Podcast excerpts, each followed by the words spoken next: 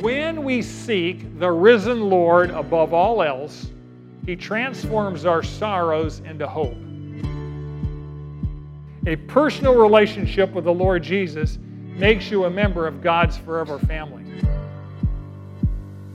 Welcome to the Manna Bible Lessons Podcast. Manna is a Bible study life group that meets at Valley Baptist Church in Bakersfield, California every Sunday at 9:30 a.m. However, if you're listening from another part of the world, then we welcome you and we invite you to stay tuned after the lesson to hear how you can submit your prayer request to be on our prayer sheet. Thank you for joining us, and now here's Brad Hannock.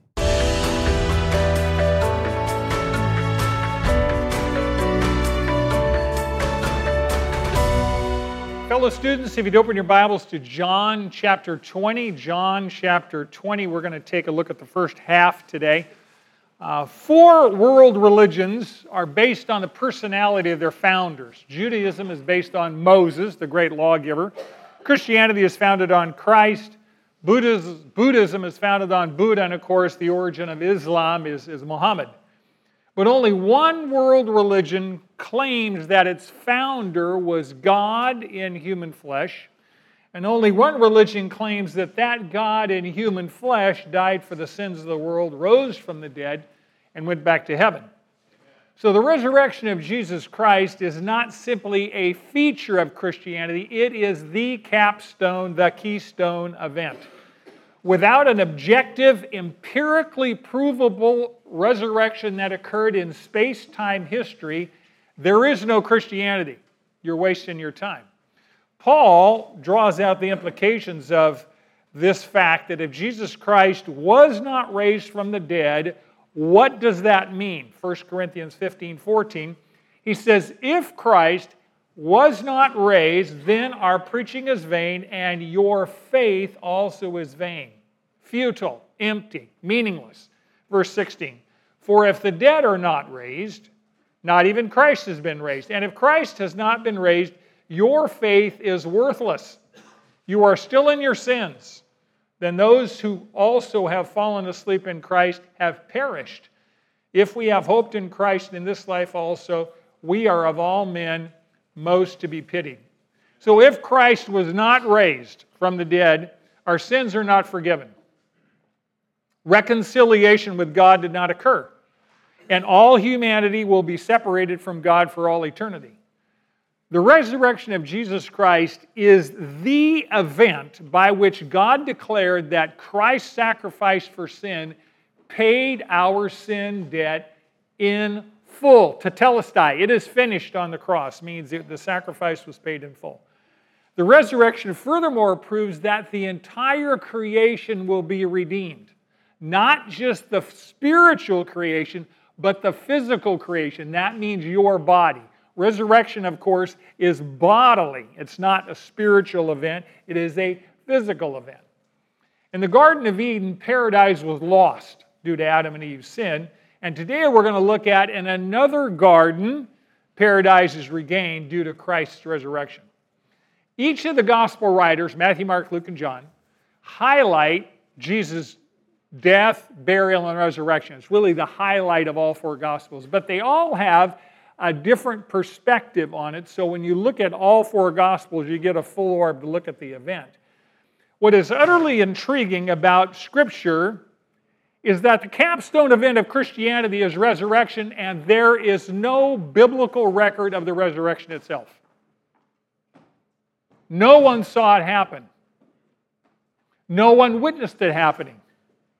It's a supernatural event. There are no human witnesses that saw the actual resurrection take place. How it happened doesn't matter. That it happened matters for all eternity. Today we're going to look at John's narrative about this, but I'm going to pull in the other four gospel writers to give us more of a full orb look at it. Let's take a look at John 20, verse 1. Now, on the first day of the week, Mary Magdalene came early to the tomb while it was still dark and saw the stone already taken away from the tomb. Here's our first principle Mary was the first of many eyewitnesses to report that the stone was rolled away and Jesus' tomb was empty. Mary was the first of many eyewitnesses to report that the stone was rolled away and Jesus' tomb was empty. Interesting that John notes this is written probably in about 90 AD, so this is probably 55 years post resurrection. John is looking back, and he notes it's on the first day of the week. In the book of Acts, immediately following the resurrection, you see the church worshiping on the first day of the week as opposed to Shabbat, Saturday, Sabbath. That was the Jewish tradition for 1400 uh, years. Ever since Christ rose from the dead, Sunday has become the first day of the week. It becomes the day of the week by which we measure everything else because the resurrection of Jesus Christ changed everything. Now, Mary Magdalene's from the village of Magdala, M A G D A L A. The Talmud uh, records that Magdala was known for prostitution, so it's possible that that was part of Mary's past. We really know very little about her past, other than the fact that Jesus set her free from seven demons who possessed her. I don't know how bad your life is, but I will guarantee you it's not that bad. You may live with people you think are demons, but they don't possess you, just by way of perspective. I know some of you are going to have Christmas this year with relatives, and you may say, You don't know my relatives, Brad. Yeah, I have those too. I, I really do. I do comprehend that. Her life must have been painful and miserable beyond comprehension before Jesus found her. Jesus came, gave her forgiveness, peace, purpose, dignity, unconditional love, completely transformed her life. And she is recorded throughout Scripture as one of Jesus' most devoted and faithful followers who just simply loved him. She was the first follower of Jesus at the tomb. It was still dark on Sunday morning.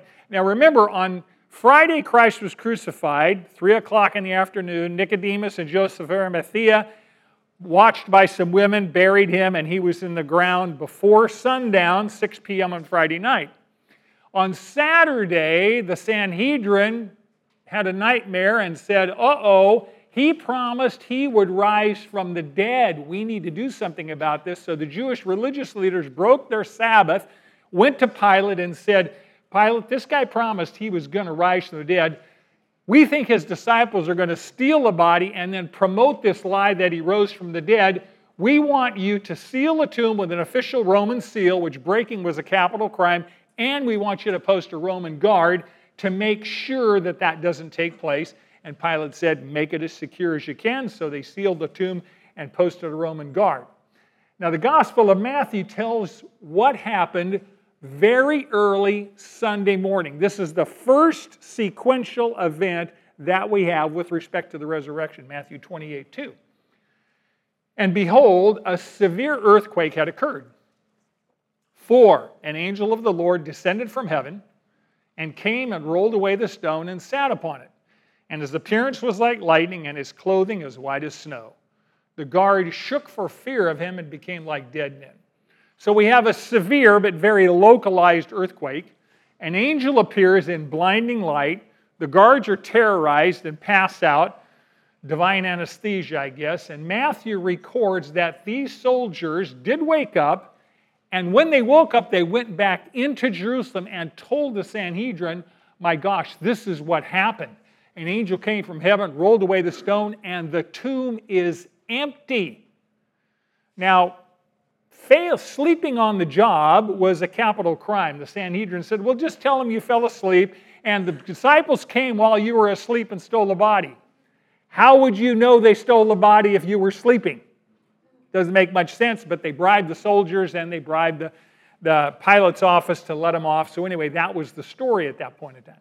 So, we have soldiers that are eyewitnesses, we have an angel as an eyewitness rolled away the stone, Jesus' body is gone, and all of this takes place before verse 1 of chapter 20. Mary shows up to the tomb. Luke 24 tells us that she leaves Jerusalem not by herself. She tells, Luke tells us that Mary Magdalene, Mary the mother of James, Joanna, and Salome also came before sunrise. So there's multiple women who are coming to the tomb, and they're bringing spices to complete the process of Jesus' burial. Mark 16 says they ask each other as they're walking toward the tomb, who's going to roll away the stone from the entrance? See, a sealing stone for a tomb, typically, as you saw last week, is about two to three tons. So, you know, the size of a car. And it was placed on a groove track, and the groove track was kind of downhill. So you'd have to take this stone and roll it uphill in order to open the tomb, and it weighed three tons. So someone had to be strong enough to roll it uphill. And when they arrived, they found the stone rolled away and an empty tomb. By the way, just in case you're wondering, the stone was not rolled away to let Jesus out. The stone was rolled away to let the witnesses in to verify the fact that he had risen. So immediately they get to the tomb. Mary Magdalene runs and goes back to tell Peter and John. After Mary leaves and goes back to tell Peter and John, the remaining women encounter two angels in dazzling white clothing. Luke 24 tells us that the women were terrified. But the angels tell them that the tomb is empty because Jesus has risen from the dead, just like he told you he was going to do. After Jesus appears to Mary, Matthew 28 8 records that the women go back to Jerusalem, and as they're going back to Jerusalem, Jesus meets them on the way and tells them. They actually have a chance to worship him. He tells them, Tell my disciples I'm going to Galilee, I'm going to meet him there. So there are multiple witnesses in the very first few minutes of this Sunday morning. We have the soldiers, we have Mary, we have the angels, we have the women witnessing that Jesus has risen, but there's a problem. The disciples don't believe any of it. Luke 24 11 says that when the came, women came to the apostles and reported that the angels had said, Jesus has risen, he's not here, the apostles thought they were speaking nonsense and refused to believe any of it. Luke 24 11. Now, let's pick up John's narrative in verse 2. So she, Mary Magdalene, came into town and came to Simon Peter and the other disciple whom Jesus loved and said to them, quote, They have taken away the Lord out of the tomb, and we do not know where they have laid him, unquote. So Peter and the other disciple went forth, and they were going to the tomb. The two were running together, and the other disciple ran ahead faster than Peter and came to the tomb first. And stooping down and looking in, he saw the linen wrappings lying there, but he did not go in. And so Simon Peter also came following him and entered the tomb, and he saw the linen wrappings lying there and the face cloth which had been on his head, not lying with the linen wrappings, but rolled up in a place by itself. Here's our second principle the shape and placement of Jesus' grave clothes confirmed his resurrection. The shape and placement of Jesus' grave clothes confirmed his resurrection. So Mary comes, she sees the stone rolled away from the tomb, and she immediately jumps to the conclusion that grave robbers have stolen Jesus' body. Now, grave robbing was illegal at that point, but it had become so common that a few years later, Emperor Claudius issues an edict that makes it a capital crime. You break into a tomb, you're going to die. You move the sealing stone, that also was a capital crime. So Mary draws the wrong conclusions, we'll find out, that someone has stolen his body, and she runs into town and she goes to where? Peter, who's still considered the leader of the disciples despite his denial, and John, the other disciple whom Jesus loved. And they decide to run and check it out. And I don't know why John says he ran faster than Peter. Maybe he said, I'm younger than Peter, but anyway, he got to the tomb first. But he didn't go in. It says he stooped down and looked in, but he didn't go in. And he saw the linen clothes that had been used to wrap Jesus' body. Peter, Mr. Impetuous, he arrives and he just goes right in, which you would expect Peter to do. And he sees the linen wrappings lying there, and it says he also sees the headcloth rolled up some distance away. Now, the state of these linen wrappings is not consistent with a grave robbery. If you're going to steal a body, you don't unwrap it before you steal it. It's a whole lot more, it's a lot easier, and it's a heck of a lot more pleasant to remove a body that's already wrapped than a naked corpse. Just saying.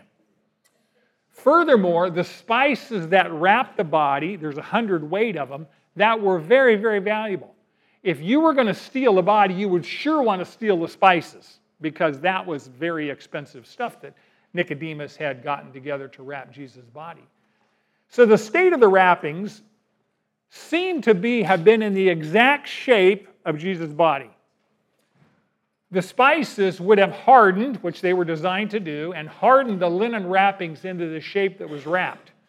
And these hardened, spice hardened wrappings, I want you to think of a chrysalis or a cocoon.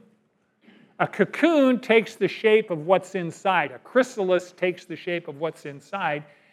It appeared to them that the, the grave wrappings were the exact shape of Jesus' body, and Jesus' resurrected body had supernaturally passed through the cloths and left them behind in the exact shape of his body as a silent testimony of his resurrection. It says the face cloth that they wrapped his face was neatly folded up, very organized, set aside in a very organized fashion when Jesus no longer needed it. Now, both Peter and John come into the tomb. They see the same things, and they draw different conclusions. Verse 8. So the other disciple, John, who first came into the tomb, then also entered, and he saw and believed. For as yet they did not understand the scripture that he must rise again from the dead. So the disciples went away again to their own homes. Here's the principle sight sees the evidence, insight understands the meaning of the evidence. Sight sees the evidence, insight understands the meaning of the evidence. Now, John uses three Greek words here for the English word to see or to look. Three different Greek words. The first one is John, it says John looked into the tomb. Looked. That Greek word is blepo, and it means to glance. It means to notice. It's a casual, quick glance. He looks. Peter goes into the tomb and he saw the linen wrappings. Now, that's a different Greek word. That word saw is theoro, where we get our word theater. Theater. It means to look at, it means to gaze at, it means to behold, it means to study. You know, when you go to a theater, you are what? Gazing at the stage. When you go to a movie theater, what are you doing most of the time? Looking at your screen. When you're on your addictive little device here called your smartphone, you are looking at that theoro. You are, you are studying at it. You are gazing at it, right? I've seen people walk into walls with their phone in front of them. Very easy to pickpocket those people because they have no situational awareness at all. So Peter goes in, he gazes at the evidence, the linen wrappings, the head covering, but he doesn't draw a conclusion about what he sees. Luke 24 12 tells us that Peter went to his home wondering to himself what had happened. John then entered the tomb, and it says he saw and believed. Now, that's another Greek word, eido, E I D O, and it means to know. It means to see with understanding. It means to see with comprehension. See, Peter and John went into the tomb, saw the same evidence, but John understood that the evidence meant that Jesus had risen from the dead. He looked at the shape of the grave clothes and the organization, and Peter had sight, but John had insight. John believed that Jesus rose from the dead not just because the tomb was empty, but because the grave clothes were intact in the same shape as the body. By the way, this intact grave clothes also disproves the so called swoon theory. There are people that believe that Jesus didn't really die, he just kind of swooned and they put him in the grave, and the cool grave kind of revived him. And he got up, he unwrapped himself from the grave clothes, which we knew Lazarus couldn't do. And Jesus, uh, after the cross, he pushed aside the three ton stone, all by himself, of course, and then convinced the disciples that he had risen from the grave and walked, you know, seven miles to the road to Emmaus, etc., etc. Well, this kind of, the organized grave clothes kind of puts that to shame because you can't unwrap yourself and then wrap the grave clothes back up in the same shape as the body, okay? But at this time, John notes that none of the disciples understood the biblical prophecies that Jesus must rise from the dead. Only after the resurrection occurred did they begin to understand that God had planned and predicted Jesus' resurrection from the scriptures.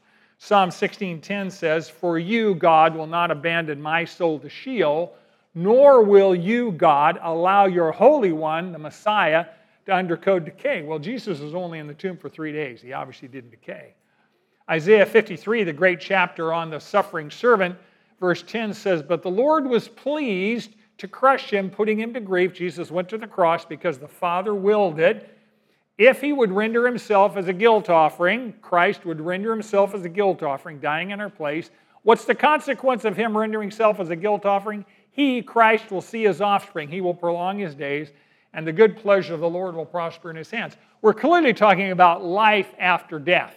If you're going to see your offspring and prolong your days, you're clearly alive, right? Isaiah 53 predicts that.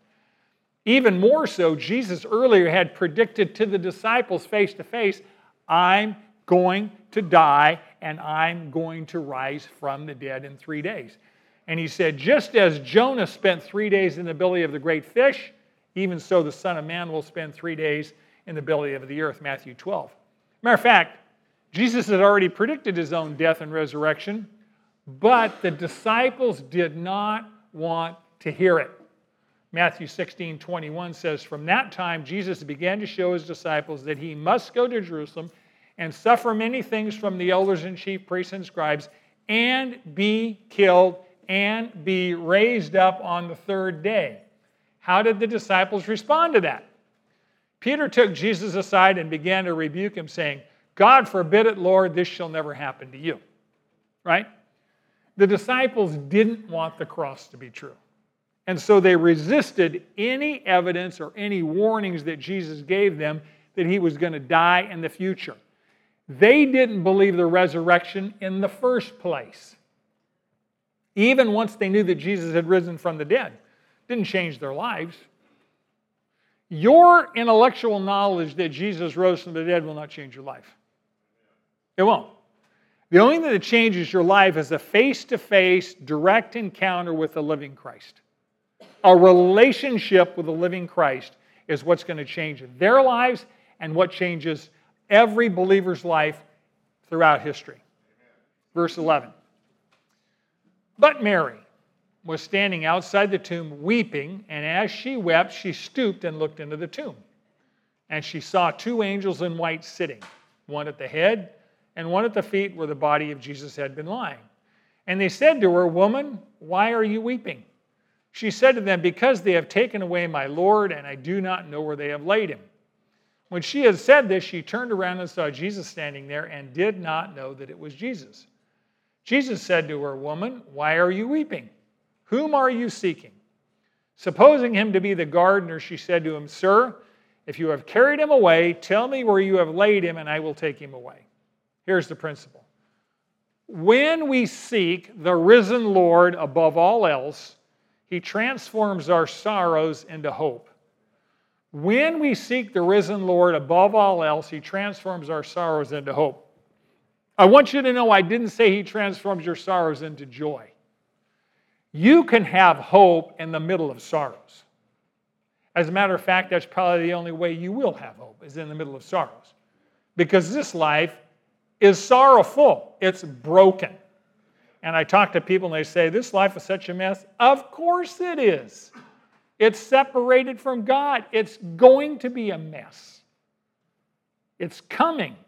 Heaven is coming. It's just not here yet. So the sequence is Mary goes to notify Peter and John of the empty tomb. Peter and John run to the tomb. They get there, they go inside, and they leave.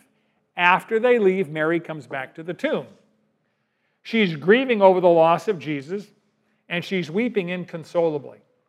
And the Jewish tradition for weeping at graves was loud and inconsolable. It's a bit lighter now, and it says she bends over and peers into the tomb. And she sees two angels sitting one at the head, where Jesus was laid, and one at the feet. Kind of reminds me, if you will, of the Holy of Holies in the temple or the Ark of the Covenant, where the Ark of the Covenant sat. There were two angels facing each other, wings overstretched. The temple inside on the Ark of the Covenant was the mercy seat. That's where the high priest would sprinkle blood kind of interesting. We have two angels, one at the foot of Jesus and one at the head. Jesus is our mercy seat. Jesus is the mediator between God and man. It's a little bit of a word picture there at that point. Now, the word angel means messenger. Angels, of course, are created beings, they're spiritual beings who serve God and God's people.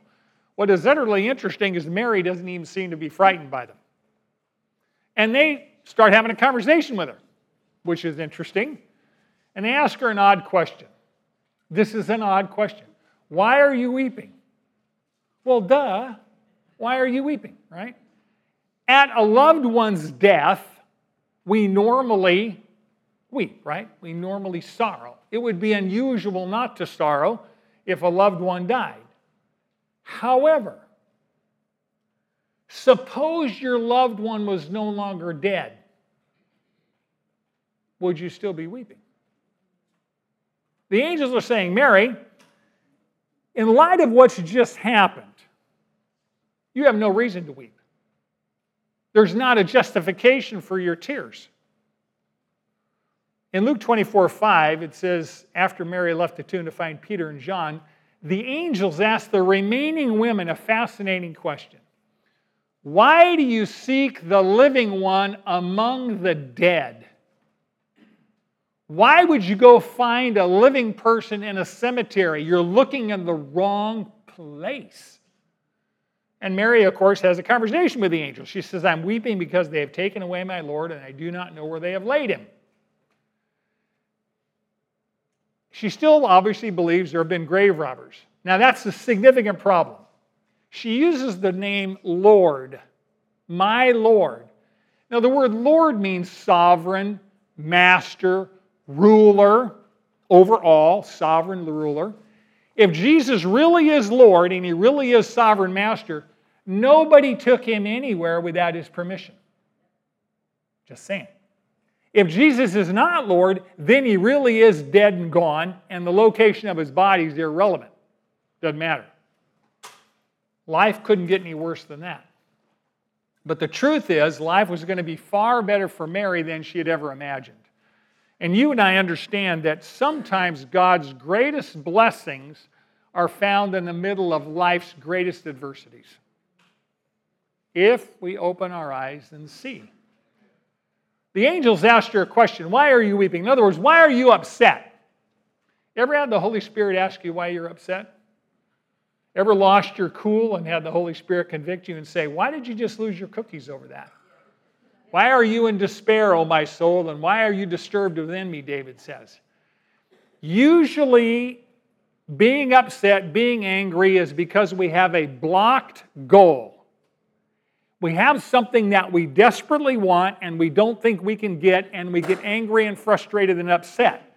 So, next time you're angry about something, ask yourself, what goal am I pursuing that is blocking, that I can't have now? And that blocked goal is what produces the anger and the being upset. Question is, is it a right goal in the first place? Just a little practical advice. Bring that to the Lord and ask Him. Because a lot of times the things we think we have to have, God says, you don't need that. That's why I'm not giving it to you. So Mary's talking to the angel, and Jesus comes up behind her. Now, we don't know what prompted her to turn her back on the angels to look at Jesus. I can imagine, though, that if you're an angel and you're talking to this woman, and all of a sudden you see over the angel's shoulder the King of glory, Jesus Christ, your Creator, there would be a shock of recognition that God is here. And Mary, maybe Mary saw that in the face and wheeled around. Jesus asked her two questions too. One, why are you weeping? Why are you upset? Which is a mild rebuke in light of the fact that what just happened you have no reason to be upset. That's also true for us. And number two, whom are you seeking? Mary is seeking a corpse. She's looking for a dead body. And the living Christ is standing right here in front of her. She doesn't recognize him. Now, I know it's early morning, it's somewhat dark. She's been crying, she's upset, she's got probably got tears in her eyes. But even more so, she doesn't expect to see Jesus alive. She just saw him killed a day and a half ago. It's like you've had this experience. You see someone you know, but you see them in a different setting that you normally see them. And it can be hard to place them because they're out of place. You normally see them at church, and now you see them at a grocery store, and you go, I know you, but you're not in the right place. If I saw you at church, I would know your name, and now I see your face and I'm going, I know. So, so Mary's not looking to see Jesus alive. She's looking for a corpse, and that's the set of eyeglasses she has on. Now, by the way, she's not the only person that had trouble recognizing Jesus after his resurrection. Luke spends a lot of time talking about these two disciples on the way to Emmaus, and they walk with Jesus for seven miles and they don't recognize him. The seven disciples fishing on the Sea of Galilee in John 21, they don't recognize Jesus either. Now, let's take a look at why. Number one, his face had been beaten to a pulp, and he had his beard pulled out, literally plucked out before he was crucified. But even more than the physical marring, Isaiah 53 said his face was marred more than any man. Even more than that, Jesus now has a resurrection body. His resurrection body has continuity with his pre resurrection body, but it's also different. It's a glorified body, it's a body with supernormal powers. 1 Corinthians 15 42, Paul is trying to explain something that's really not explainable to the finite human mind. He says, quote, So also is the resurrection from the dead.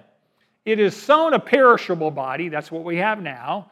The resurrection body is raised an imperishable body. It is sown in dishonor, it is raised in glory. It is sown in weakness, it is raised in power. It is sown a natural body, it is raised a spiritual body.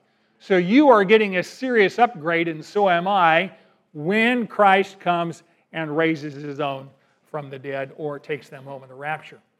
I really like this. It is sown in weakness, I is raised in power, because every time I get into bed in the morning, I'm going, oh man, I'm looking forward to this new body. Believe me. So Jesus has that body. It has continuity with his earthly body, but it is glorified. It's resurrected body. So Mary looks straight at Jesus, doesn't recognize him. She thinks he's the gardener. Now, who else would be up at daylight in a garden? Probably the gardener. That's probably a logical conclusion. So, on the chance that this gardener might have moved Jesus' body elsewhere, she asks where he'd taken the body. Now, the reality is, if he told her, she couldn't carry the body of Jesus plus 100 pounds of spices. Doesn't matter. When, you're, when you love, you don't think about the details, right? Verse 16 Jesus said to her, Mary. She turned and said to him in Hebrew, Rabboni, which means teacher. Jesus said to her, Stop clinging to me, for I have not yet ascended to the Father. But go to my brethren and say to them, I ascend to my Father and your Father, and my God and your God. Mary Magdalene came announcing to the disciples, I have seen the Lord, and that he had said these things to her. Here's the principle a personal relationship with the Lord Jesus makes you a member of God's forever family. A personal relationship with the Lord Jesus makes you a member of God's forever family. Now, Jesus does not reveal himself visually to Mary, but vocally. It takes one word to change her life forever. He calls her name.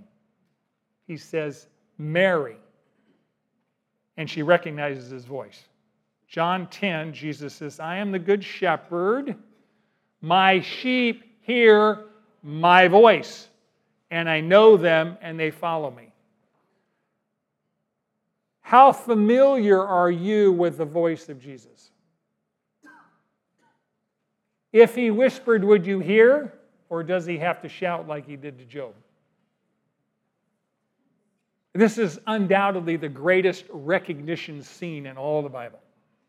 The second greatest recognition scene is Joseph revealing himself to his brothers. And he says, I am Joseph, your brother. And Joseph's brothers are terrified because they sold him into slavery and they now found out he's the prime minister of Egypt. Mary, on the other hand, is joyful beyond words. Rabboni means my teacher. The word rabbi also means my teacher. The word Rabboni or Rabboni, Rabboni, it generally was only used when you were approaching God in prayer, which is fascinating because Jesus is God, is a title, my divine teacher. Jesus does not need to be found by Mary. Mary's been looking for Jesus. Where's the body? Where's the body? Where's the body? Jesus finds Mary. And he will find you and me. The truth is, we often miss Jesus in the middle of what we're chasing, in the middle of what we're seeking. I'm sure Jesus asks us on a regular basis, What are you seeking? When you get up in the morning, every one of us has an agenda. Maybe it's to do nothing but watch reruns on the couch or play around on the internet, whatever, but we all have an agenda when we wake up. I mean, other than food, right? If Jesus asked you, What are you seeking? How would you answer him? The, the truth of it is, we often chase the stuff of this world. But what we really need, above all else, is Jesus. Matthew 6 33 says, What? This is Jesus on the Sermon on the Mount. He says, Seek first his kingdom and his righteousness, and all these things will be added to you. I know many of us in this room are familiar with suffering to some degree. I know many of us in this room are, are conversant with um, family brokenness and just the general mess of life. Ever asked where God is in the middle of your mess? God, where are you? You could show up anytime now. My life is in a real disaster zone. He's right in front of you. He's never left. Matthew 28 20 said, I am with you always, even to the end of the age. Hebrews 13 5, Jesus promised, I will never leave you or forsake you. Our problem is not that he's not present, our problem is we don't recognize his presence when he's here. Jesus is always with his people. The Holy Spirit lives inside everyone who belongs to Jesus. Even more so, Jesus knows your name. And he knows your pain. Isaiah 43 1 says, Fear not, for I have redeemed you. I have called you by name. You are mine. There is great comfort in belonging to Jesus. And there is great comfort that he belongs to you in an eternal life relationship. Jesus' first appearance was to Mary, very first. A redeemed sinner with an awful past who loved him and needed him. You know, Jesus could have shown up to anybody. By the way, if you were writing a proof and you wanted a reliable witness for the first one to see Jesus, you would not have used Mary. She had a very questionable past, and she was a woman, and a woman's testimony was not even admissible in a court of law at that point in time. But Jesus chose to reveal himself to Mary first. She loved him enough to stay at the cross until the end. Who was the first one at the tomb? Mary. Proverbs 18 17 says, Those who seek me early shall find me. I mean, that obvious is be like Mary. Seek Jesus early. You'll find him. I'm pretty convinced Jesus is exceedingly available about 5 in the morning. It's a question of do I care enough to get out of bed and meet with him? Jesus says something fascinating to her. He says, Stop clinging to me, for I have not yet ascended. Well, think about it. When Mary says Rabboni, she thought she had lost Jesus. And now he's standing right in front of her, and she's not going to let him go. She's got him in a death grip. I mean, she's clutching him, bear hug, which means he's got a real physical body she's hanging on to. And Jesus basically says, You don't need to hang on to me like I'm going to disappear. I am going to heaven, but not right now. You will have opportunity to see me between now and the time I'm going to heaven. Now, after his resurrection, Jesus appeared multiple times to his disciples, but he didn't appear continually. He appeared whenever he decided to appear because he now has a glorified body. He's preparing to return to his Father in heaven. The nature of her relationship with Jesus had changed because he had changed. He normally had a physical body that only moved in one place at a time. Now he's got a glorified body that's getting ready to go back to heaven and he appears at will. Now, Jesus had a job for her to do. He said, Don't hang on to me because I got work for you to do. I'm going to turn you from a mourner into a missionary. I've given you the first Easter message. Go to my disciples, tell them I've risen. And you've talked to me. And interestingly enough, Jesus calls his disciples brethren. Brethren. That's a family term, it means brothers. Because of Christ's conquest of sin and death, we are adopted into God's family as sons and daughters. Now, Jesus is God's son by nature and by right. We are God's children by adoption and grace. But it's unbelievably, it is believable only because God promised it that we would be called children of God. When you read 1 John, uh, 2 John, and 3 John, it is all over the place. John is amazed that God would call us family members. It's the greatest of all privileges to be part of God's forever family. Briefly, let me summarize by giving you three major evidences for the resurrection. First of all, the empty tomb. The Jewish religious leaders were very motivated to prove that Jesus did not rise from the dead. Now, if you want to disprove the resurrection once and for all, there's one very simple thing you have to do produce the body. If you can produce the body, this whole resurrection scam goes away. And yet, no one could dispute an empty tomb because no one could produce the body. So the Jewish religious leaders spread the rumor that the disciples had stolen Jesus' body and proclaimed that he had risen from the dead. Number one, they were scared, they were locked down, they were in hiding. Number two, there was a Roman seal, there were Roman guards guarding the tomb. But so a lot of reasons why the disciples couldn't steal the body. Number two, we, ha- we already talked about the witness of the grave clothes. If someone stole the body, why didn't they take the clothing? If, if, if Jesus had really swooned, he would unwrap himself. That obviously didn't happen. But secondly, there were multiple eyewitness encounters post resurrection. Multiple eyewitness encounters over multiple locations over a 40 day period. There's at least 10 distinct appearances of Christ between the resurrection and the ascension. We talked about today, he first appeared to Mary Magdalene. He appeared to the women on the road returning from the tomb, Matthew 28. He later appeared to Peter one to one to restore him the same day. That evening, he appeared to the disciples on the road to Emmaus. And that same night, he appeared to all the disciples except Thomas in the upper room. Five appearances within one day. A week later, he shows up and Thomas is present. We'll take a look at that next week. Then he appears to the seven disciples by the shore of the Sea of Galilee, where he, he, he restores Peter, he cooks breakfast for them, etc. They didn't recognize him then either. Paul notes in 1 Corinthians 15 he appeared to more than 500 disciples at one time on a mountain in Galilee. He appeared to James, and uh, of course to the apostles when he ascended into heaven from the Mount of Olives. After his ascension, he appeared to Paul, and his next appearance will be in glory upon his return. So one of the one of the arguments against the resurrection is it's called hallucination hypothesis. It says that Jesus' followers so desperately wanted to believe the resurrection that they only imagined that they saw Jesus alive. Well, number one, the disciples didn't believe he was resurrected in the first place. So that doesn't hold any water. Secondly, hallucinations usually occur in an individual at a particular point in time. If this is hallucinations, it took place hundreds of people over a 40 day period where there are no record historically of hallucinations on a mass scale taking period over a period of time. That doesn't hold water. Powerfully, the third evidence is the radical transformation of the disciples.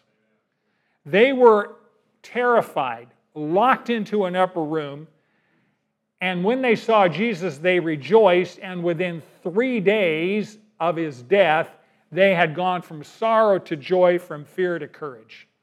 God's going to take these disciples, which I wouldn't have bet anything on before the resurrection, and He's going to use them to, tra- to take the message of the gospel of Jesus Christ, burial, death, and resurrection, and He's going to change the world. He's going to turn the world upside down. Read the book of Acts and find out what the presence of the Holy Spirit did in the life of these 12 formerly terrified disciples who are now in the power of God turning the world upside down. And you and I are called to do the same because we've been given the same privilege. We have a relationship with the risen Christ. Let's summarize, and then I'll have Tom come up and lead us in prayer and praise. Mary was the first of many eyewitnesses to report that the stone was rolled away and Jesus' tomb was empty. So we have a lot of eyewitnesses. Testimony from an eyewitness is admissible in a court of law. Two, the shape and placement of Jesus' grave clothes confirmed his resurrection. There was no other way to explain that data point other than by a resurrection. Here's a very applicable point number three sight sees the evidence, insight understands the meaning of the evidence. The world looks at the same data you do. They read the same Bible you do if you read it, if they read it. They don't understand any of it. They're reading the same data, but they're drawing no conclusion from it, not an accurate conclusion. Where does our insight come from to understand this document? Ultimately, from the Holy Spirit, who gives you insight to understand. Here's what is intriguing as you study God's Word, He will continually give you increased insight. You will continually understand more and more as you apply and obey what you already know. The more light you obey, the more light you get. Number four, when we seek the risen Lord above all else, He transforms our sorrows into hope. Mary was seeking other than the living Christ, she was looking for a dead body. Not to carry this analogy too far, but when you chase the stuff of this world, you're chasing a corpse. Everything in this life is going to rot, it's falling apart. Have you ever noticed how much of our lives today are spent on maintenance? Maintenance. Everything you own takes maintenance, including your body and your mind and your relationships and your stuff. You know, we've got gates to the backyard, and we haven't locked or unlocked those gates in 15 years, so they're all rusted out because I have not done any maintenance. Now I'm going to have to tear them all down, right? If you don't maintain things, they fall apart, right? When we're seeking the living Lord, you know, Mary was seeking Jesus, but she was seeking a dead Jesus. When we pray, do we understand who we're talking to? We talk to the Father in the name of the Son, but the Son is risen from the dead. This is the living Lord eternal. Behold, I was dead and now I'm alive and I've been alive forevermore, right? Conquered sin and death and hell. And when we seek Him above all else, He transforms our sorrows into hope. And lastly, a personal relationship with the Lord Jesus makes you a member of God's family we have been given an enormous privilege here at church that we can do life together. It is almost inexpressible. What we have here is what the world craves to do life with a family. And the family, what bonds us together is who? It's Jesus. It's not because we're so compatible. We're not compatible with ourselves most of the time. You look in the mirror and go, who's that idiot, right? I mean, but we have Jesus in common, and He's the one that gives us individual life and gives us corporate life. So on one day, Christmas Eve, we look at the incarnation and we look at the resurrection. How great a God we serve, amen. Love you all. Now that you know, do. Manna meets at Valley Baptist Church at 4800 Fruitvale Avenue in Bakersfield, California, every Sunday at 9:30 a.m. in the choir room. We would love for you to join us. Here at Manna, we believe in doing life together. So if you're in need of prayer, submit your request to Manna Bible Podcast at gmail.com, and our class will be happy to pray for you. Thank you for joining us today, and now that you know, do.